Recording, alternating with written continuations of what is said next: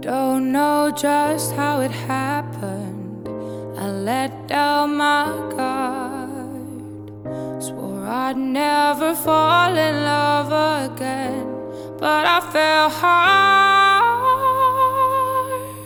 Todas las personas tenemos una pasión, algo que nos gusta más allá de lo que hacemos en nuestra vida pública y cotidiana.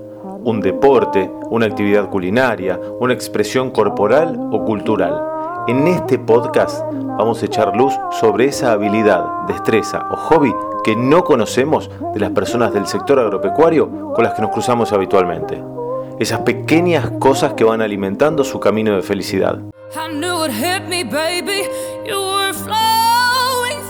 Bienvenidos a Oli Nada Garcas, lado B. I'm addicted to you, hooked on your love, like a powerful drug. I can't get enough of. I'm addicted to you. I'm addicted to you. Una pasión es una pasión. ¿Te das cuenta, Benjamín? El tipo puede cambiar de todo. De cara, de casa, de familia, de novia, de religión, de Dios. Pero hay una cosa que no puede cambiar, Benjamín. No puede cambiar de pasión. Con más de 100 años en el mercado, Ledesma es líder en los negocios de azúcar y papel. Además, produce frutas, jugos, carne, granos, alcohol y bioetanol. Ledesma, una empresa con ingenio argentino.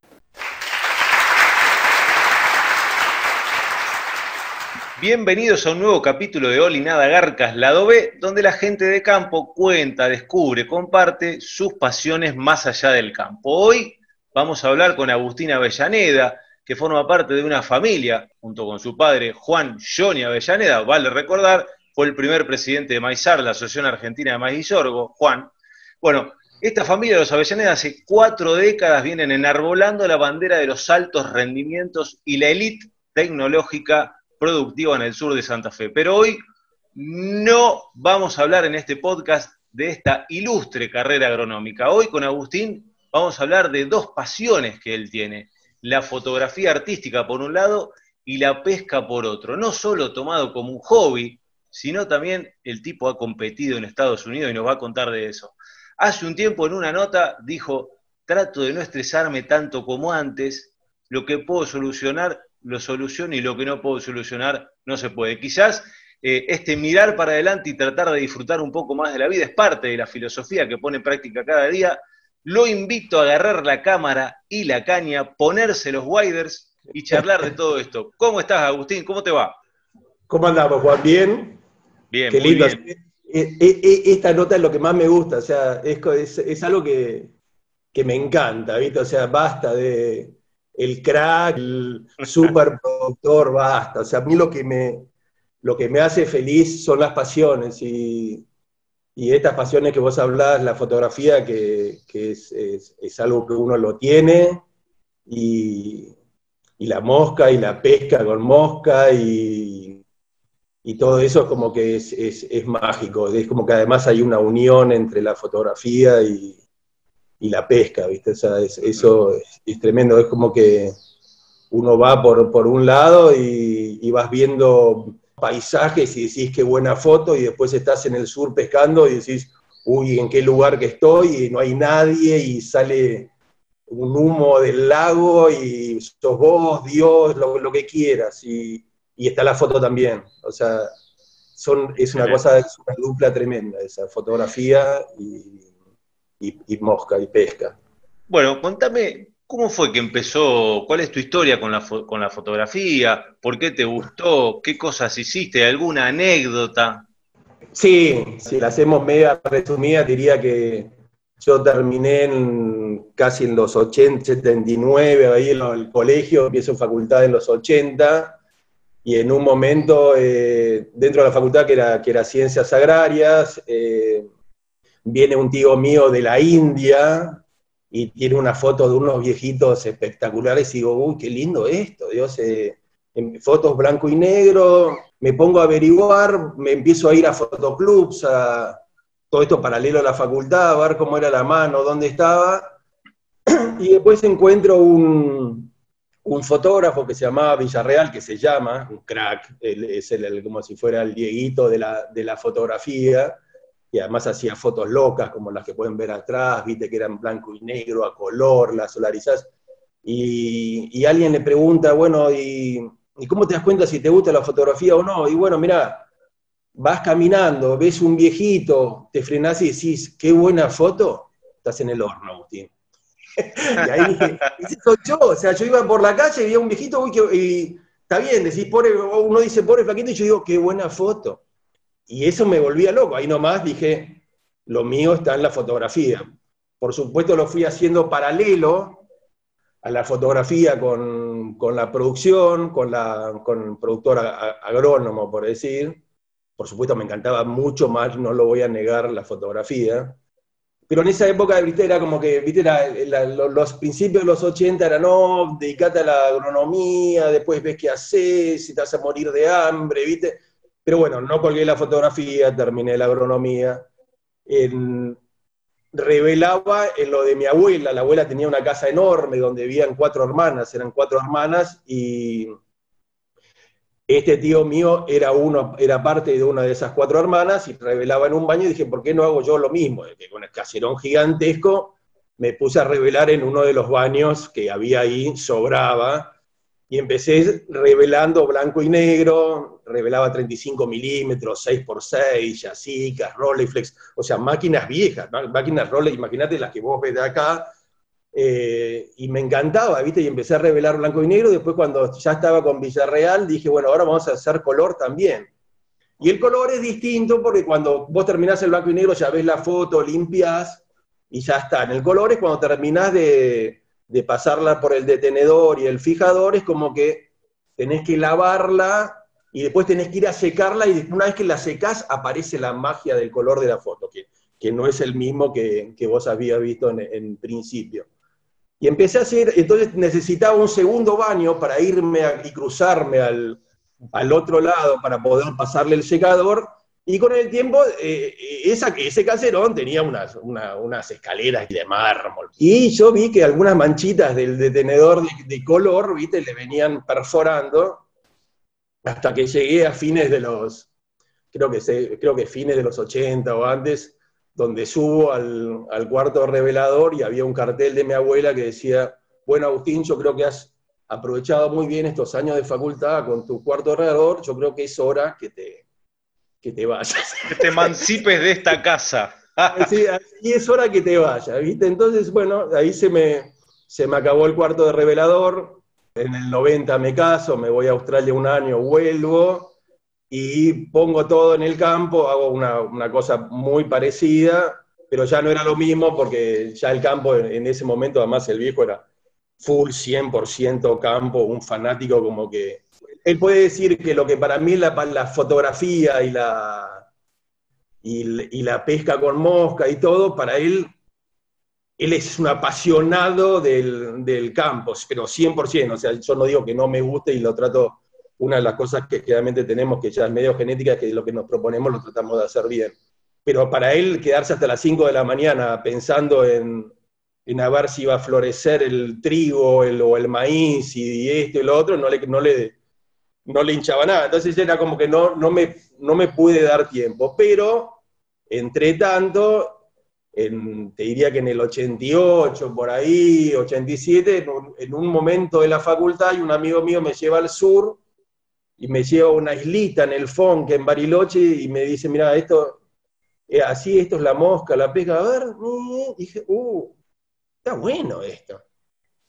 Al otro año compro una cañita pedorrísima, reel, me voy a la angostura, me empiezo a juntar con lugareños de ahí, además en, esa época no era el, el, el Zoom, ir a, ir a tirar la mosca, había muy pocos, así que pude aprovechar a tipos muy buenos, eh, pescadores que hoy son guías, la mayoría y muy amigos míos, bastantes, y, que me empiecen a enseñar cómo era eso. Y, era glorioso porque era mucha menos gente, los caminos, no, no, había rutas, casi todos los caminos a la villa, Bariloche eran tierra, y, vos estabas solo en el lago, ¿viste? Y a, y a mí levantarme a las 4 de la mañana no me costaba nada. Es más, podría pasar la noche atando moscas y ir a las 5 de la mañana al lago y meterme con el wader hasta el pecho y de repente decir, uff, esto es bárbaro. Y era, era una onda muy zen, ¿viste? Es una especie de meditación, porque al principio uno agarra y dice, quiero sacar una trucha, después quiero sacar una enorme trucha.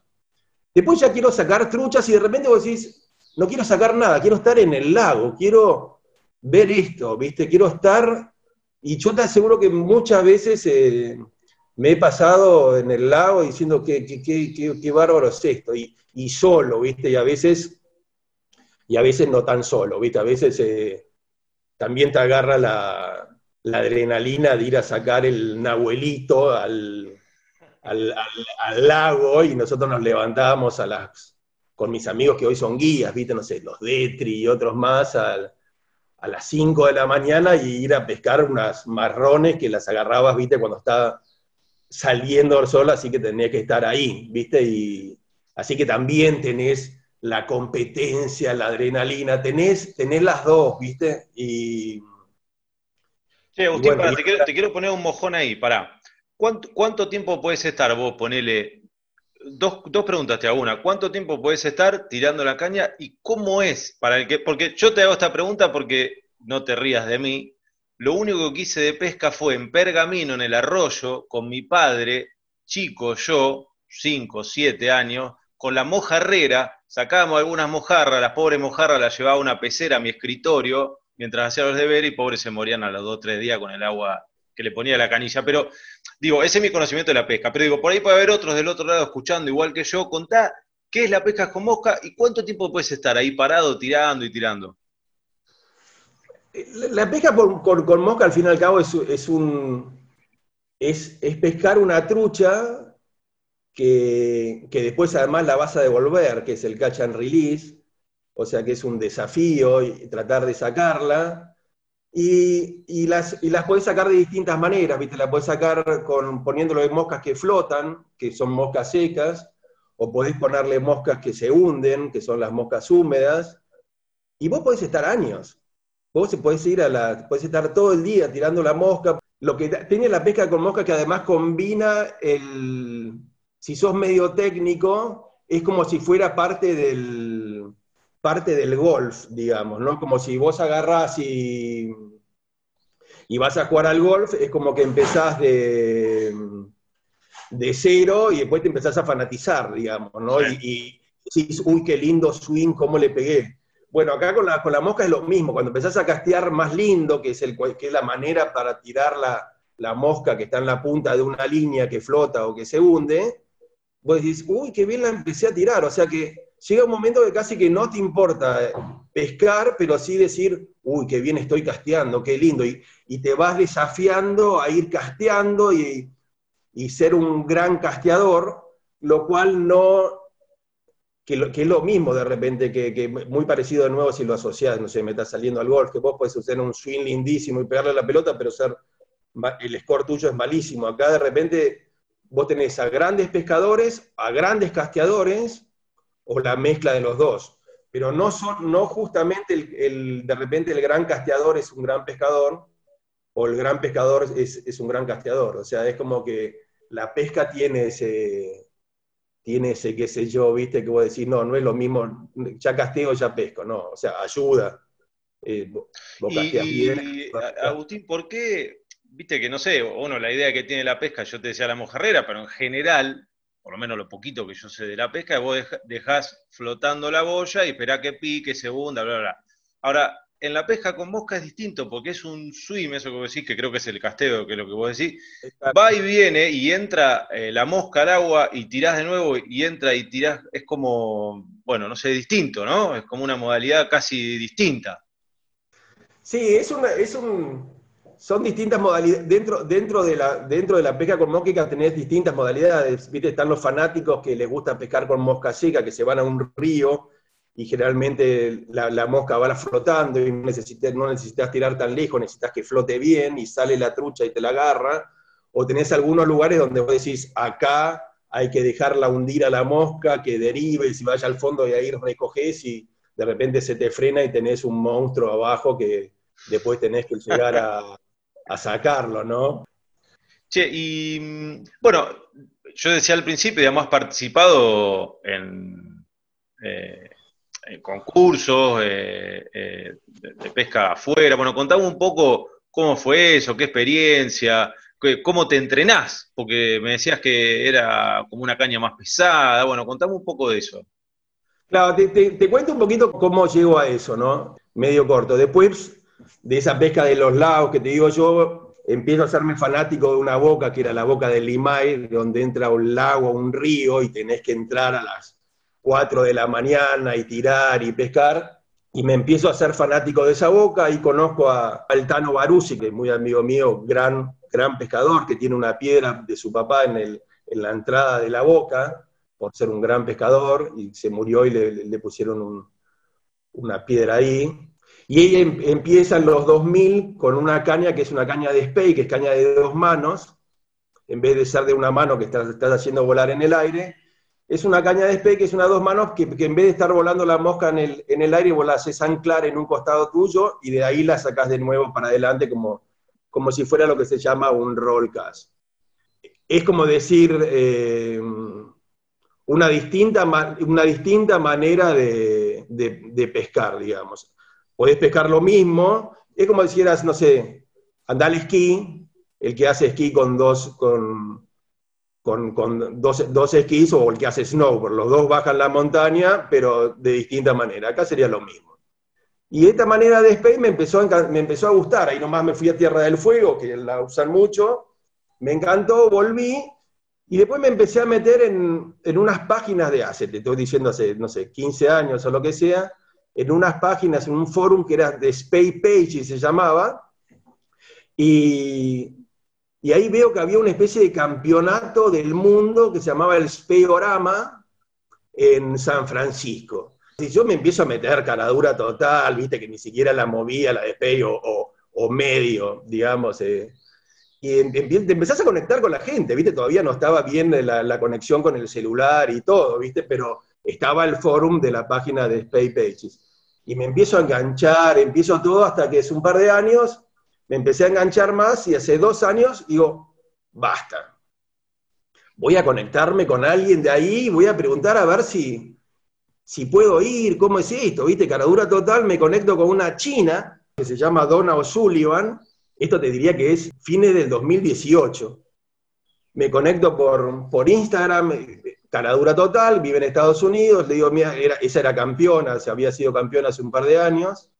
Le digo, mirá, ¿cómo es la mano? Quiero ir, puedo ir, ¿tenés alguna caña? Me dice, sí, la caña es esta, qué sé yo. Me manda la caña en, no sé, noviembre o eh, octubre, y ahí me empiezo a meter cómo era este campeonato de Speorama. Speorama es el campeonato del mundo en San Francisco de Speicas, que es distintos casteos con, con, la, con el lado derecho, con la mano derecha y con la mano izquierda, digamos. Y con el agua hasta la altura de la cintura, dificilísimo, digamos. Y además tenés seis minutos para hacer todos esos casteos, que además no van justo a donde vos vas, son nulos, y no tenés más de 3K con, con, cada uno de los lados. Y 6 minutos, o sea que apenas entras, es como que dicen, Agustín Avellaneda, from Argentina, qué sé yo, plin, 6 minutos.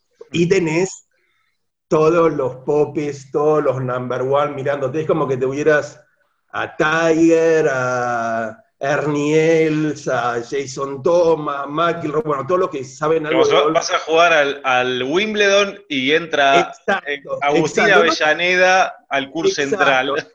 Entonces llegué ahí y dije, tenía dos opciones. Me metía con los popes, que es como decir, voy a jugar con Tiger. No, no, no, no solo te vas a presionar, que además ni siquiera te vas a clasificar, que eran como 30, y podías meterte con los seniors y dije, bueno, yo me voy a meter en los seniors pero después me di cuenta que los seniors eran todos ex capos de. Claro, estaban ahí, y a su vez había uno que suponemos estaba en, sexto del mundo de los otros, ¿viste? Pero que como le daba más de 50, quería, estaba ahí, ¿viste? O sea que ya ni competía contra ese. Pero por supuesto todos los otros eran también en los seniors mucho mejor que yo.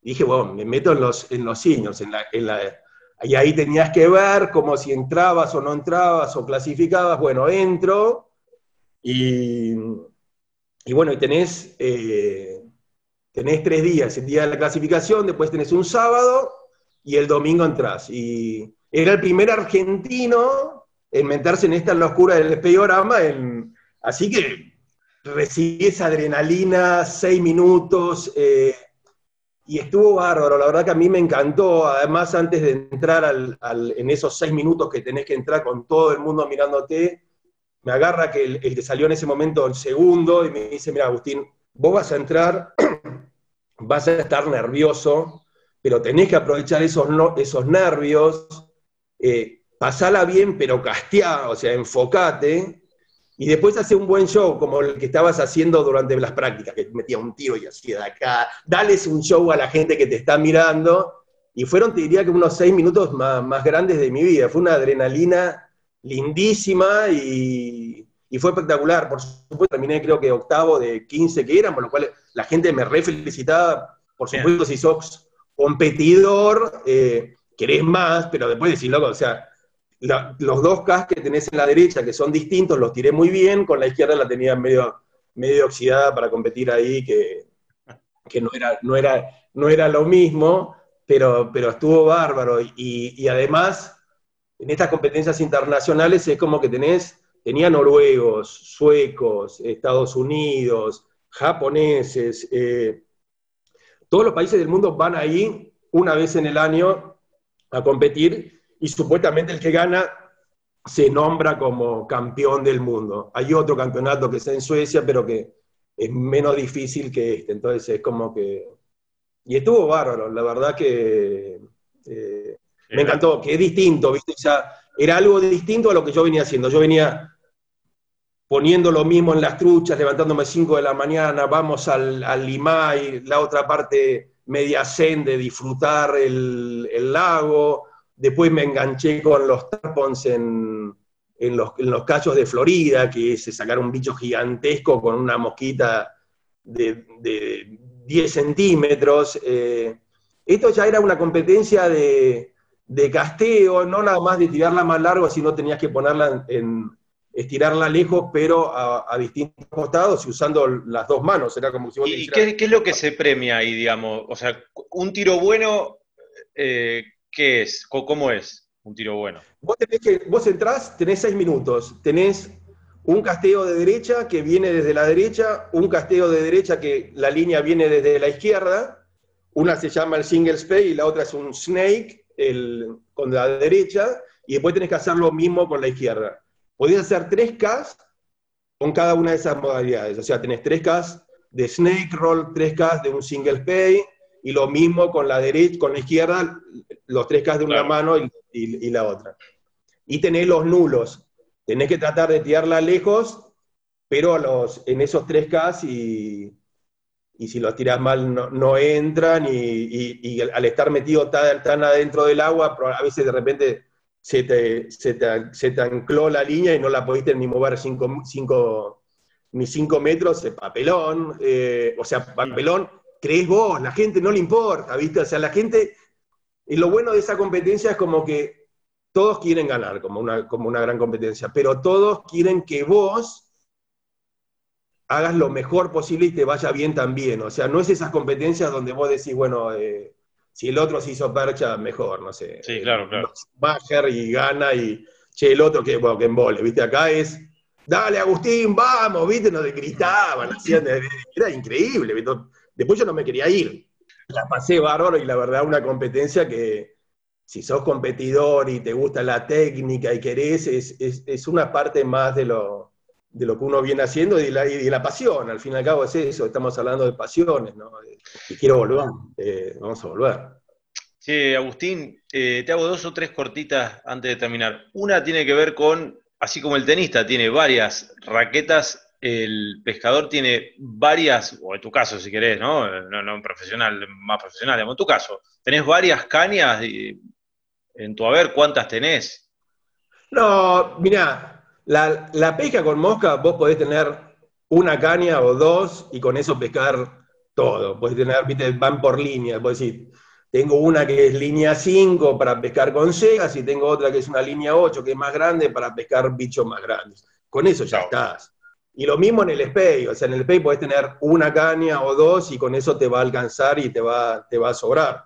Por supuesto, el que, el, si vas a competir, yo iba con una cañita y tenía a los flaquitos que vienen al lado, que venían con 10 cañas, todo balanceado, entrenador, eh, todo el grupito de los noruegos, todo el grupito de los irlandeses, todo. Y yo, y yo solito en una esquina, y te juntás con todos los números uno del mundo, que eso es, tremendo, ¿no? Eh, sí, sí, el, el, back me imagino que es mucho más lindo que, que o más lindo, debe ser seguramente muy gratificante y las cosas que se charlan y todo. Che, y mm, el lugar más lindo, digamos, si te digo cerrar los ojos y decir, bueno, el lugar más lindo que tuviste ahí tirando la caña y, lo ves ahora, ¿cuál es y por qué? A mí, bueno, te podría decir que hay, hay, distintos lugares o, distintas etapas. Eh. La etapa cuando empecé, que era, meterme al, que era meterme en las bocas de los lagos y, y eso era muy místico y, te diría que ahí te enganchabas con, con, lo espiritual y estar solo y en, y en el medio del lago y no escuchas nada y de repente ves una trucha saltar, eso eh, son todas las bocas que, que están en la, en la, angostura, ¿viste? que son lindísimas.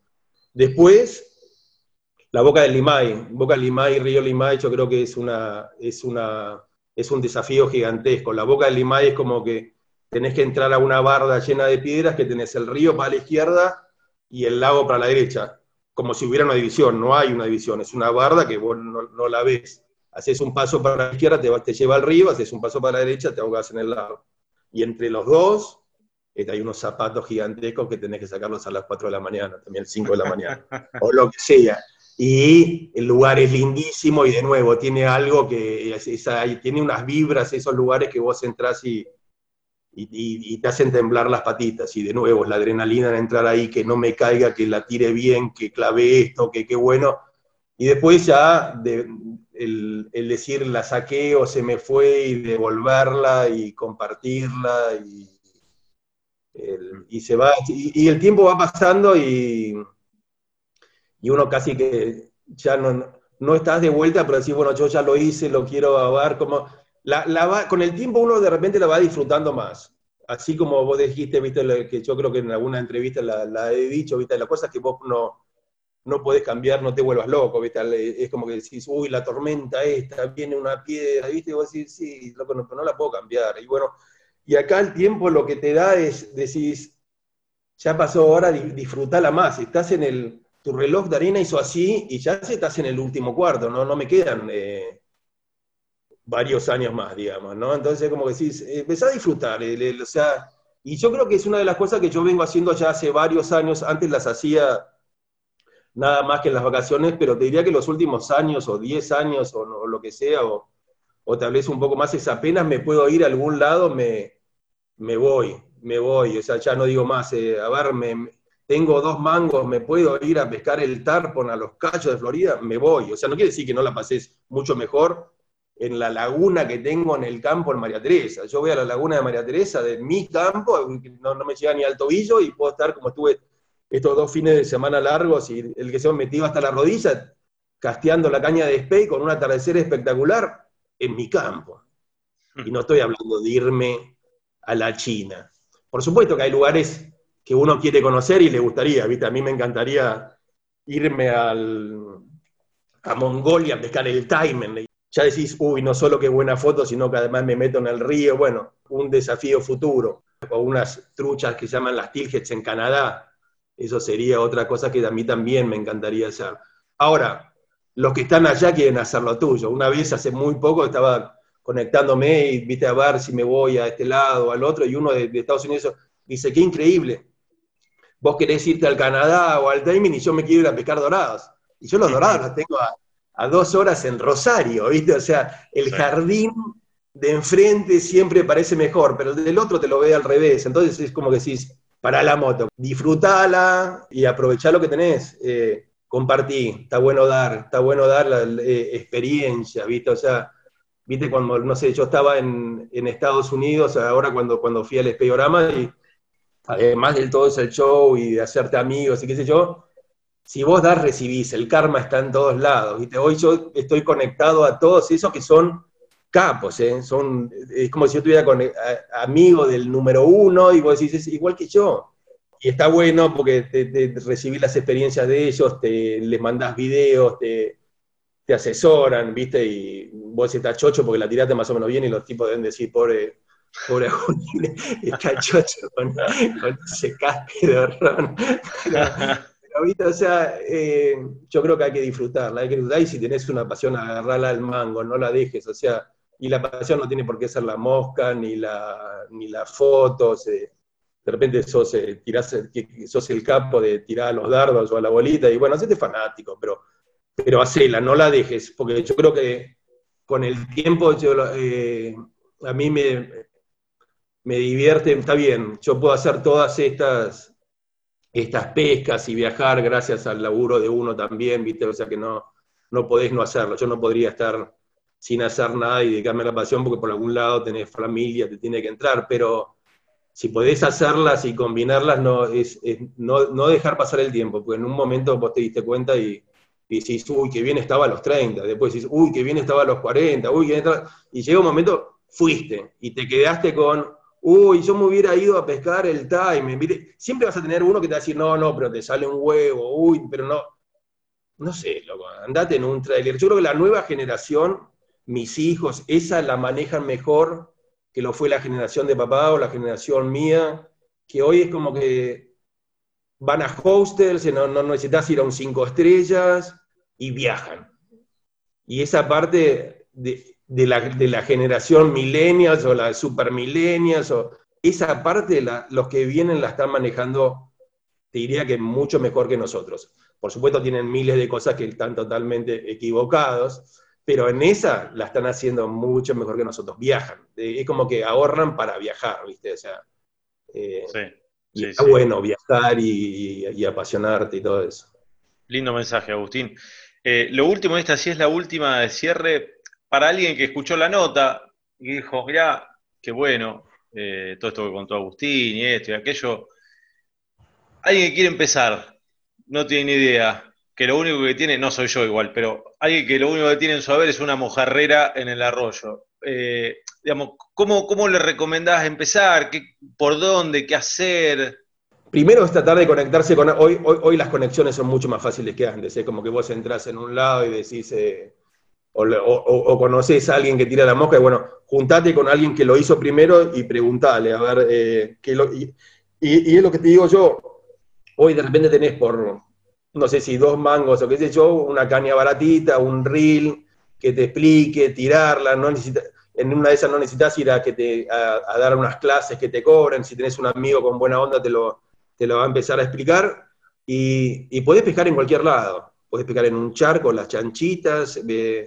Yo hace muy poco estaba en, salí de un, del golf un fin de semana y de repente en una cuneta había dos flaquitos tirando la mosca acá en la esquina de, de la 33 en Venado, ¿viste? Eran dos flaquitos, y ahí nomás me bajé, dejé la chata por ahí, les agarré la carne, a ver, tic, tic, tic, ¿viste? Para pescar una chanchita. Hoy, después de 50 años de mosca, no sé, me volví, ¿viste? Como que lo tenés adentro, ¿viste? O no necesitas ser, quiero ir sí o sí al sur, tenés, vos fíjate, el tipo de Estados Unidos que quiere ir a pescar el dorado, que lo tenés a dos horas de acá, tenés la chanchita, tenés las tarariras, o sea, preguntarle a alguien que te explique y después hay muchos lugares que te, que te, pueden, que te pueden dar y asesorar. Buenísimo, Agustín. Eh, como cierre, lo que le pido a todos los que pasan por este Oli Nada Garcas, sea A o B, un tema musical, que escuches, que, te apasione, que recuerdes de alguna época, que, escuches mientras vas en, la camioneta para el campo o en algún viaje, eh, para que quede sonando y todos lo escuchen. ¿Cuál es? Sí, yo tengo de todos. Eh, te voy a nombrar algunos, pero terminamos con el. Estoy escuchando mucho últimamente a, a, Cash, estoy escuchándolo a John Prime, pero Sweet Generis eh, eh, de repente lo, lo tengo ahí grabado el, y, y, lo escucho. Me alegra cuando llegar y, y en el hay varios, ¿viste? Pero el fantasma de Canterville eh, lo, lo escucho cuando estoy por llegar más tarde. Buenísimo, buenísimo. Bueno, Agustín, va a quedar sonando. Te agradezco muchísimo este tiempo que hayas compartido, que te hayas abierto a, a este Oli Nada Garcas lado B y, y, a tu pasión. Así que, bueno, muchas gracias. No, muchísimas gracias a vos y bueno, espero que lo hayan disfrutado todos. Yo la disfruté muchísimo. Gracias, Agustín.